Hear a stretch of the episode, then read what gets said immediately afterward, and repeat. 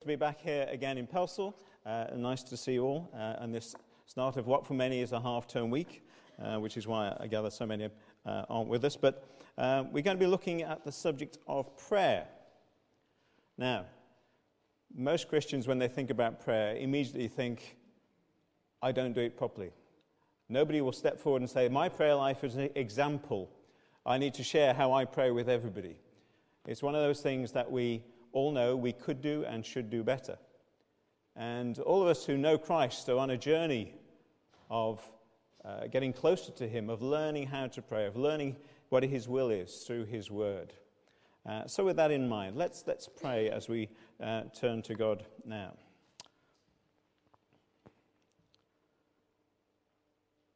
Our Heavenly Father, we thank you that the disciples were able to ask Jesus to teach them to pray. And we would simply pray this morning that you would teach us. Lord, many of us perhaps have good habits in prayer. Many of us perhaps have bad habits in prayer. Perhaps some of us don't even have a habit of prayer at all.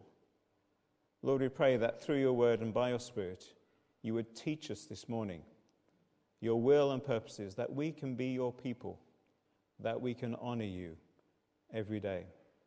Bless us, we ask it, for we ask it in Jesus' name. Amen. Now, I put as the title there, so why pray? Why pray? Prayer. It's one of those things. You need to understand what it is and why we're called to do it, really, to do it. Now, my definition of prayer was just up there. I'll put it up in a second. But why is prayer seen as being one of those things that is vital for Christians, that is vital for a healthy church. Um, I was quite shocked to find out it's, it's now 16 years ago or so that uh, Mark Dever wrote a book called Marks of a Healthy Church. Uh, some of you may know it. Uh, and he got into trouble when he wrote the first book because he didn't have a chapter on prayer. And lots of people said, Well, how can you have a church without prayer? And his response was something like, Well, I took it as a given. Anybody who writes, uh, I think this is what he means, anybody who writes an exercise book or a diet book doesn't start each chapter by saying, before you try the recipes in this chapter or the exercises in this chapter, check you have a pulse and are breathing. If you haven't got a pulse and aren't breathing, this diet or these exercises won't do you any good. Prayers like that.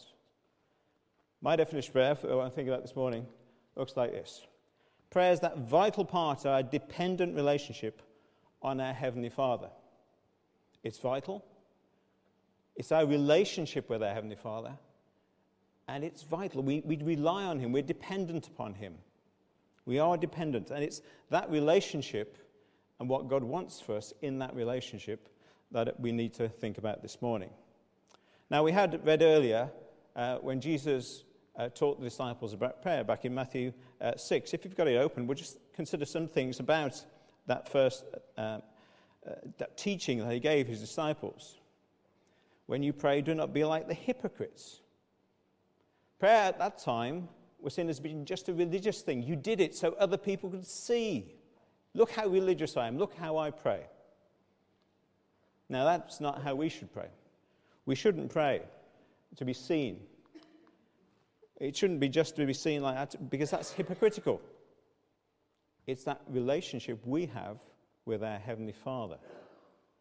As Jesus talks about that thing that is in secret, he talks about going to your room and praying. And he talks about not babbling with babbling words.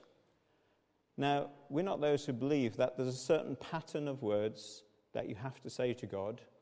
And if you say them enough times, then that's something like rubbing a magic genie lamp it will happen.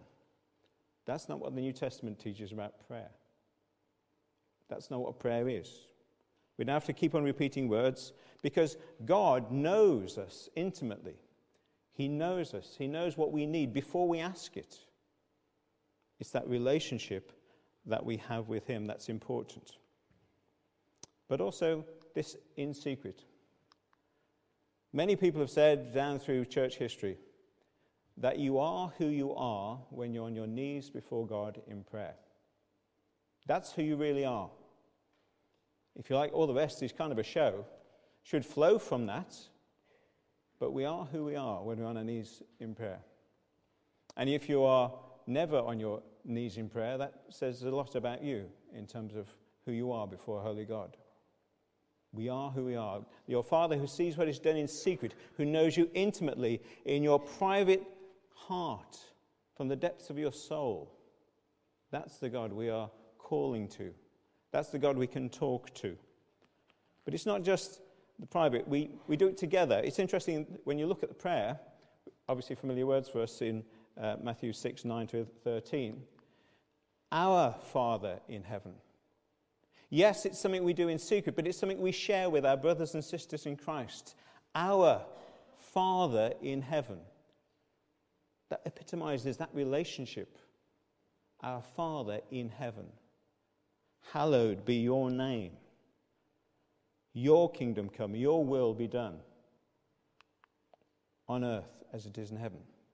See, it's about us, his family, his people, individually and collectively, and that relationship we have with him, the King of Kings, whose will is perfectly done in heaven, and we're praying that his will be done in our lives, individually and collectively in the life of the church.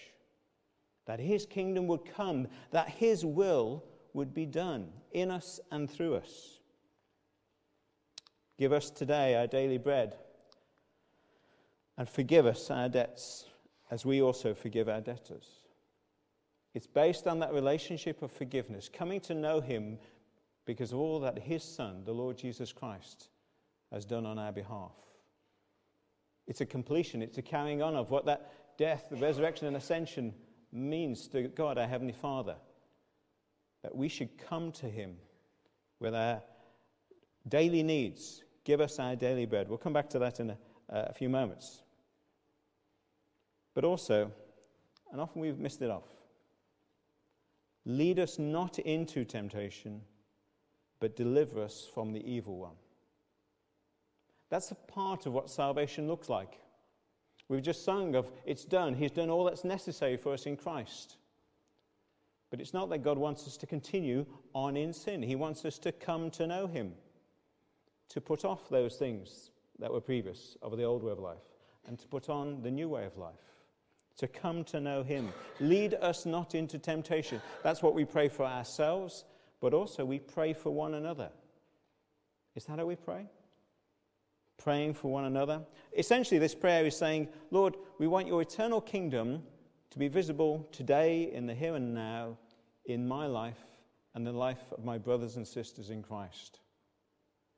Your eternal will, your eternal kingdom, now in me, in my brothers and sisters, that we can bring you honor and glory. First thing you notice when you actually study the New Testament prayers is how little they are about circumstances. They're always about changing hearts.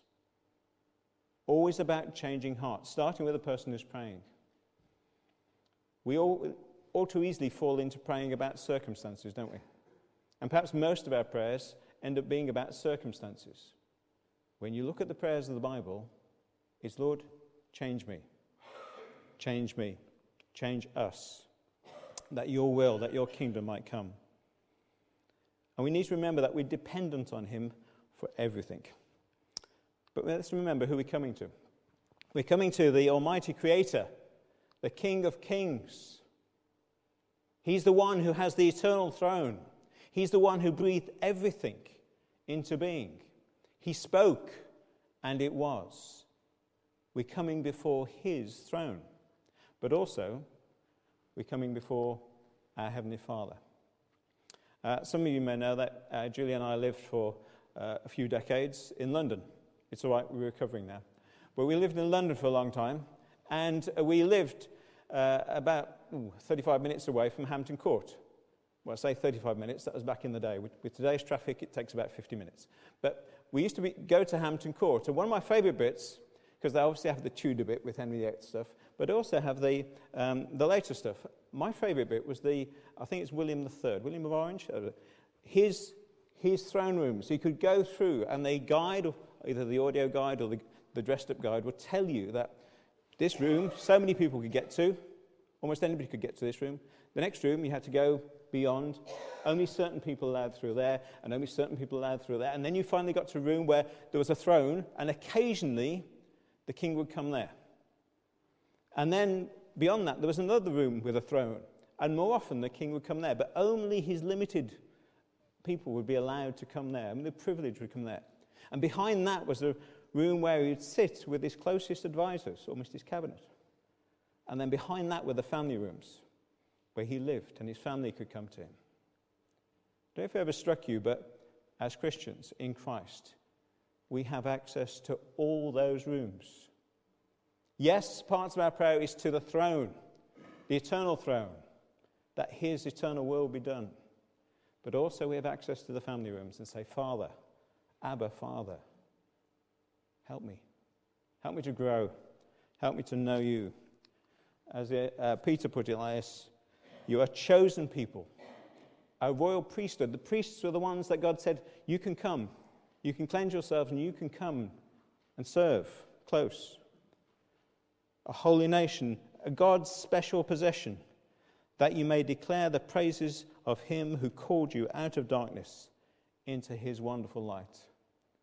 We have a privilege and we have a purpose that we may declare the praises of him who called us out of darkness into his wonderful light. The wonder of worship is that we worship him in spirit and in truth. Literally, God by his spirit comes within us and helps us to respond back to him. I don't know if you've ever realized, but the Christian life is one of response. He speaks to us. We respond back to Him with praise, but also with changed lives, with changed hearts, with changed minds. God coming within us, enabling us to respond back to God. Not only do we do this in secret on our own, we read in uh, the beginning of Acts that they devoted themselves to the apostles' teaching and to fellowship, to the breaking of bread, and to prayer we can have fellowship with one another as we pray together, as we pray the prayers of God back to Him. Now, of course, the best models uh, for us are in the New Testament, and we're going to look at Colossians. So, if you'd like to turn uh, to Colossians chapter 1, uh, in most of the Bible, it's, it's in page 1182. If you've got the large print Bibles, it's 1828. Now, I've chosen this prayer of Paul. I could have chosen all kinds of prayers of Paul because they're pretty much the same all the way through.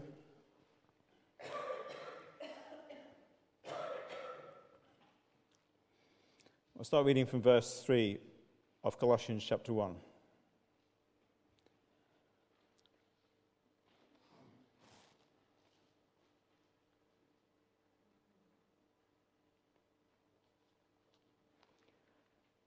We always thank God, the Father of our Lord Jesus Christ, when we pray for you, because we have heard of your faith in Christ Jesus and of the love you have for all God's people. The faith and love that spring from the hope stored up for you in heaven, and about which you have already heard in the true message of the gospel that has come to you. In the same way, the gospel is bearing fruit and growing throughout the whole world just as it has been doing among you since you, the day you heard about it and truly understood God's grace. You learned it from Epaphras, our dear fellow servant, who's a faithful minister of Christ on our behalf, and who also told, you of, told us of your love in the Spirit. For this reason, since the day we heard about you, we have not stopped praying for you. We continually ask God to fill you with a knowledge of His will through all wisdom and understanding that the Spirit gives, so that you may live a life worthy of the Lord and please Him in every way, bearing fruit in every good work, growing in the knowledge of God, being strengthened with all power according to His glorious might, so that you may have great endurance and patience, and giving joyful thanks to the Father has qualified you to share in the inheritance of his holy people in the kingdom of light. For he has rescued us from the dominion of darkness and brought us into the kingdom of the Son he loves, in whom we have redemption, the forgiveness of sins. That's Paul's prayer. What's the main theme of that prayer? What's the main theme? Or, I don't know if you noticed, but in Revelations it talks about the, uh, the apostle having there, they have the bowls filled with fragrance, incense, which is the prayers of the saints. Have you ever thought, what do your prayers smell like? There's a thought, isn't it? What do your prayers smell like in heaven? Do your prayers smell of eternity, or they just smell of this week? You know, what do your prayers smell of? What's the fragrance of our prayers? Well, let's look at the fragrance of Paul's prayer. So, the main theme, verse 3 thanksgiving. We always thank God for you. Now, prayer is relational. I don't know, trying not to look around and see all the teenagers, but you know, sometimes teenagers have a reputation for not being very thankful, not being very appreciative, you know. Mm. There's always something wrong with everything that happens. Not just teenagers, some people stay like that through their whole lives. You may work with some people like that. You may know somebody like that in your family. Nothing's good enough. You know, there's always a complaint. Never really say a thank you, never really appreciate things. If we're like that before our Heavenly Father, what does that say about our relationship to Him? What does it say about the care we believe He has for us and about His will and purposes? Thanksgiving. Yes, thanksgiving will always be there, both in the, before the throne and in the private as our Heavenly Father, with thanksgiving. And then in verse 9, you'll notice it's ongoing. For this reason, since the day we heard about you, we have not stopped praying for you. We saw in the, the Lord's Prayer, give us today our daily bread. Can you imagine if you prayed, Lord, give me all the bread and the milk and everything I, you know, I need for the next 10 years. Give it to me now so we don't have to worry about it. You know, I like buying in bulk. Just give me all, that, give me all I need now. Of course, if you, that happens, after three or four days, you just have to have stale bread and milk that's going off. God likes to give fresh. He wants us to come to Him fresh, day by day, that He can bless us with fresh things. continually, ongoing. Paul is praying these things for the church. But then we get to the main request in the second half of verse, verse 9. We continually ask God to fill you with a knowledge of His will through all the wisdom and understanding that the Spirit gives. God to fill you with a knowledge of His will. I wonder when was the last time we prayed that? Paul constantly prays that for individuals and for churches, that we might know him, that we might know him better. It's quite important, isn't it? Shows the relational side again, doesn't it? That we know what pleases him. Because we, we have to please him, because we are his sons and daughters. It, it used to be, it's less so now, but the behavior of children would reflect on their parents, on the family name. You know, you bring dishonor to your family name. As children of God, we need to bring honor to Him by doing what pleases Him, knowing what pleases Him, knowing what encourages Him, what makes Him smile. We have to do that. That's how we're described. Not just are we described as being sons and daughters, we're described as being servants or bond slaves. That's what the New Testament calls us uh, to be. Bought with a price, literally the price of Christ's blood, that we might be his chosen possession, his special people. Now, the best thing about a good servant is that they're constantly looking to see what the master wants. They're not going off and trying to be creative over there and think, oh, I'll do this. Maybe they'll be impressed with that. I don't know. Maybe they will. No, a good servant listens to their master. What will please them? What will honor them? Not just what to do, but how you do what you do is what we're called to do. One of the other descriptions of us in the New Testament is that we're ambassadors ambassadors of Christ, ambassadors of the gospel. You can't tell people of this dark world what the eternal kingdom of God is like if you don't know the eternal king, if you don't know him. You need to know him better and better in order to represent him better and better to those you meet, to those that you live amongst. And of course, he reminds us that we don't do this in our own strength. We just, oh, right, I've got it, I'll go off and do. No, we're dependent on the, the power uh, and the Spirit giving us wisdom and understanding. We're dependent on that indwelling of the Holy Spirit within us, making that God's Word come alive inside us in our daily lives. So that's his main aim, that we'd know him better. We'd have this understanding of knowing God, what pleases him. But then the second part of the prayer, he talks about why he's praying it. He has an aim involved in this. Uh, from verse 10, we read, Say, may live a life worthy of the Lord. There's a thing, isn't it? Worthy of the Lord. I wondered if I, you know, I drew a line and said, right, all of those you think you've lived a life worthy of the Lord this last week, last month, last year, you know, come and stand on the line. It's almost like he has no sin cast the first stone, isn't it? We'd all stay exactly where we were. But we are to be those people who live our lives in a way that brings honor and glory to God, worthy of Him. We need to know Him better so that we can know what pleases Him. Live a life worthy of the Lord, pleasing Him in every way, bearing fruit and growing in the knowledge of God. It comes back to where He started. He started praying that we grow in the knowledge of God, and that's one of His aims that we grow in the knowledge of God, that we can continue growing in the knowledge of God, that we can continue living a life that honors Him, that we can continue pleasing Him. Prayer is that walk where we walk closer and closer.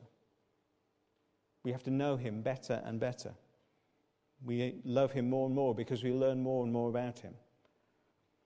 Not only that, but He goes on as He continues, being strengthened with all power according to His glorious might, so that you may have a great endurance and patience. If you look at these, being strengthened, having endurance and patience, full of joyful thanksgiving, there's a picture growing, isn't there? You're getting stronger and stronger in your faith. Paul often uses the word maturity, people growing in maturity in their relationship with God. It means they know Him better. They've grown up in the knowledge of Him. Their lives have become so transformed by Him, by knowing Him. Of course, this is the family business. Did you know we have a family business in the church? I heard it ex- explained like this, and I thought it was really uh, quite gripping, really. If God thought our greatest need was economic, He'd send us the economist who could do that perfect thing. We'd have zero inflation, all our, all our um, savings would have great return, and we wouldn't exploit anybody. Zero inflation, great return on our savings without exploiting anybody. And of course, humanly speaking, you can't do that. All those three mutually fight against each other. But that's not our greatest need. Economics. God thought our greatest need was to do with health and said, okay, right, I'll send somebody who can cure, you know, the common cold and cancer, varicose veins, diabetes, you know, all that. But he didn't do that. What did God do? Well, God knew our greatest need. God knew our greatest need was that we were dead to him. Dead blind, deaf, dead spiritually. He knew that we weren't doing what we were created to do to honor Him, to glorify Him, to live in that relationship with Him. We knew that was long past. We were just living in a dark world where all knowledge of Him was just despised and turned away from. So He sent a Savior he sent a Savior. He sent His Son, who was in that perfect relationship, who did know Him completely, who was the righteous one, who did everything that we were created to do, but failed. And He was the one, the righteous one, who bore our sin on the cross, that we could live in that relationship, that completed relationship with Him, and be His, His chosen people, and know salvation. The family business is salvation.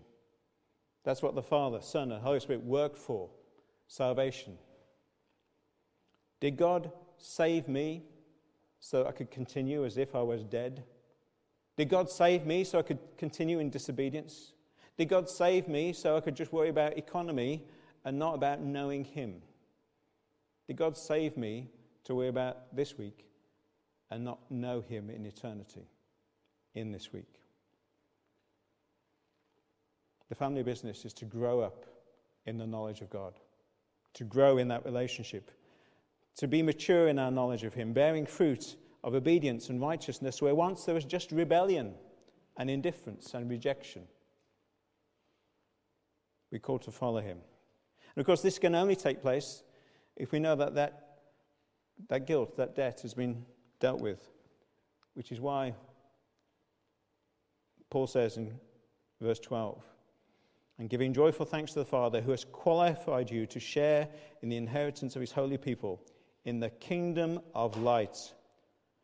For he has rescued us from the dominion of darkness and brought us into the kingdom of the Son he loves, in whom we have redemption, the forgiveness of sins.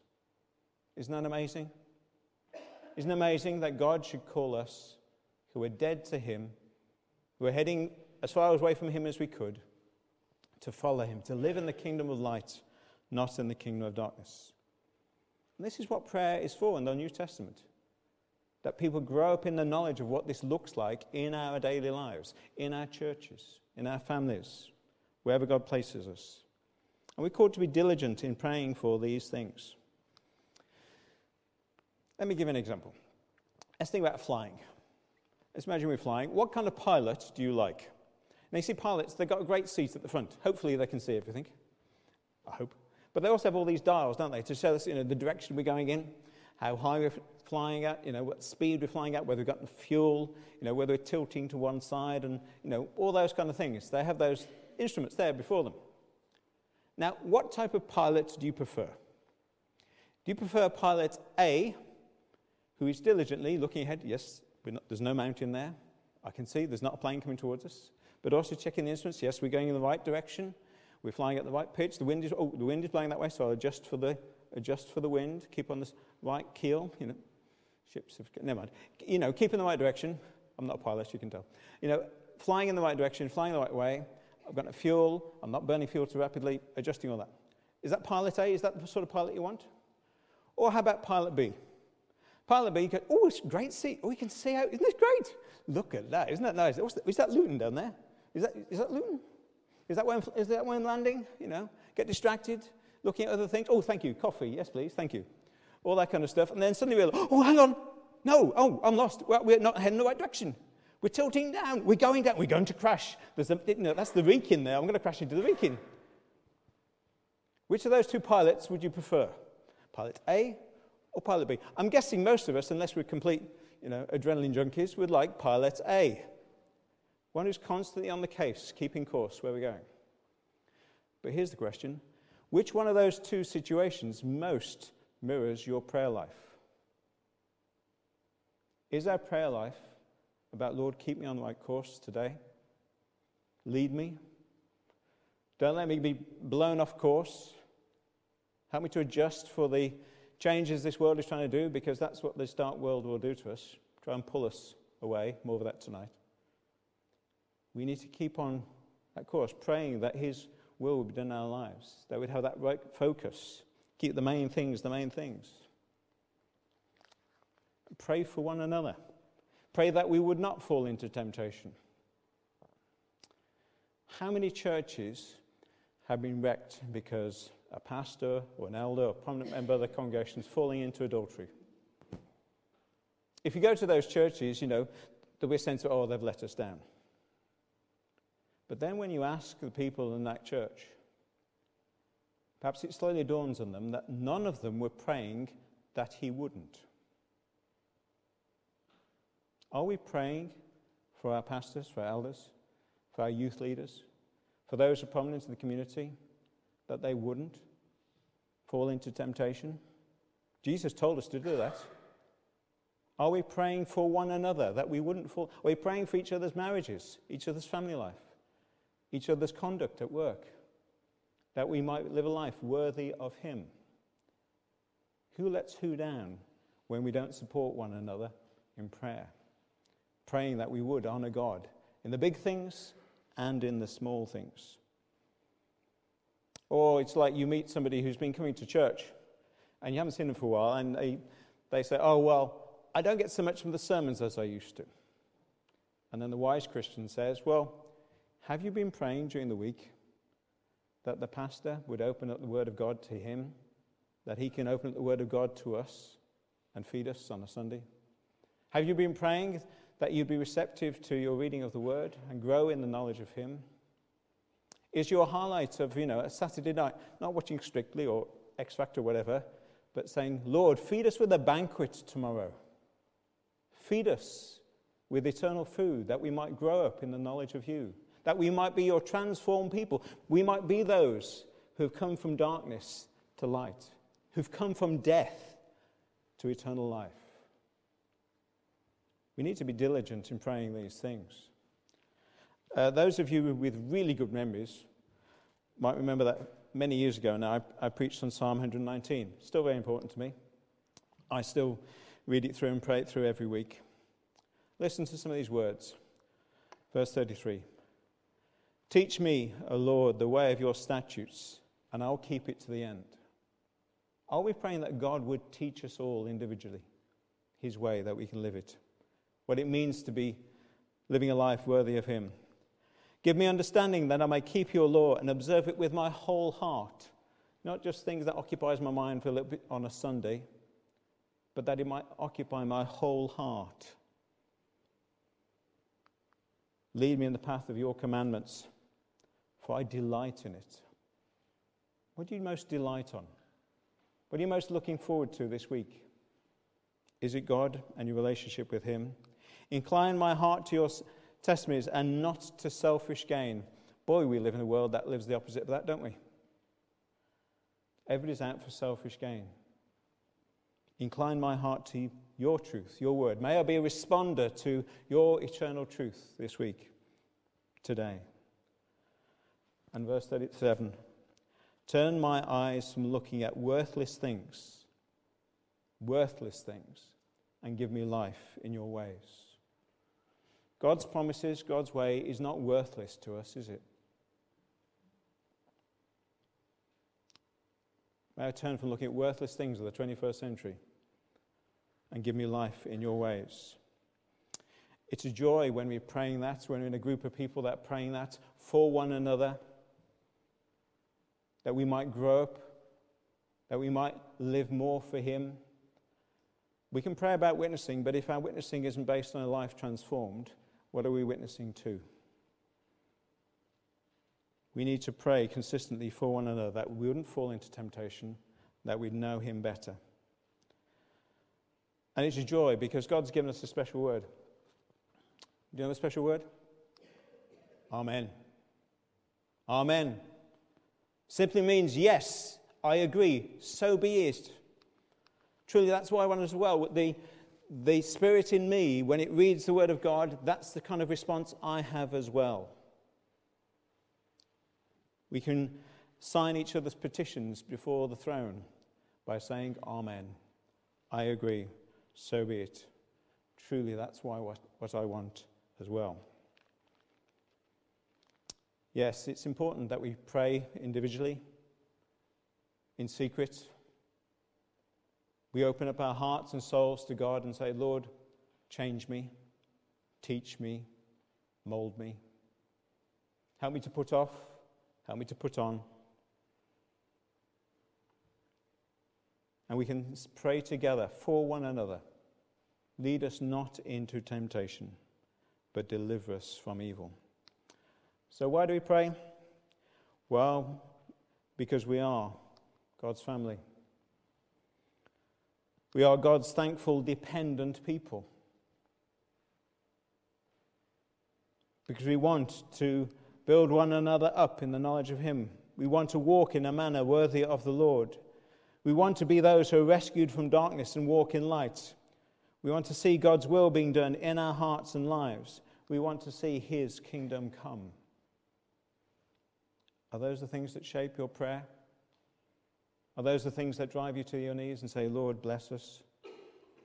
And because we don't want ourselves or others to be led into temptation, we need to pray for one another that we wouldn't be led into temptation. And we want to grow in our knowledge of Him.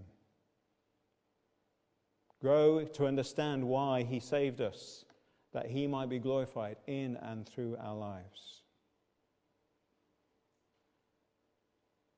Are you on the journey? Have you caught the vision?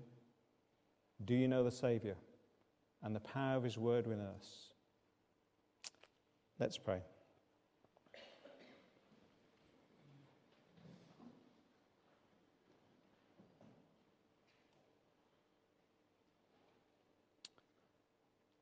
Our Heavenly Father, we pray that you would forgive us if we are those who've made light of your salvation. Forgive us if we are those who've forgotten why you have saved us. If we've forgotten your will for us, that we might live our lives in a knowledge of you, that your word might come alive in our hearts. Lord, we do pray Teach us to pray. Teach us to have those priorities that we would grow to know you better, that we would know what pleases you. Lord, that within the life of the church we can pray and support one another, that together we might honor you, and that your eternal kingdom work would be done in us and through us, from our hearts outwards. Lord, that people might see that we're not those who walk in darkness, but we are those that have been rescued by your Holy Spirit, by the precious blood of the Lord Jesus Christ, and we are those who are seeking to walk in the light. Lord, may you be glorified in us and through us, we pray. For we can only ask it in Jesus' name. Amen.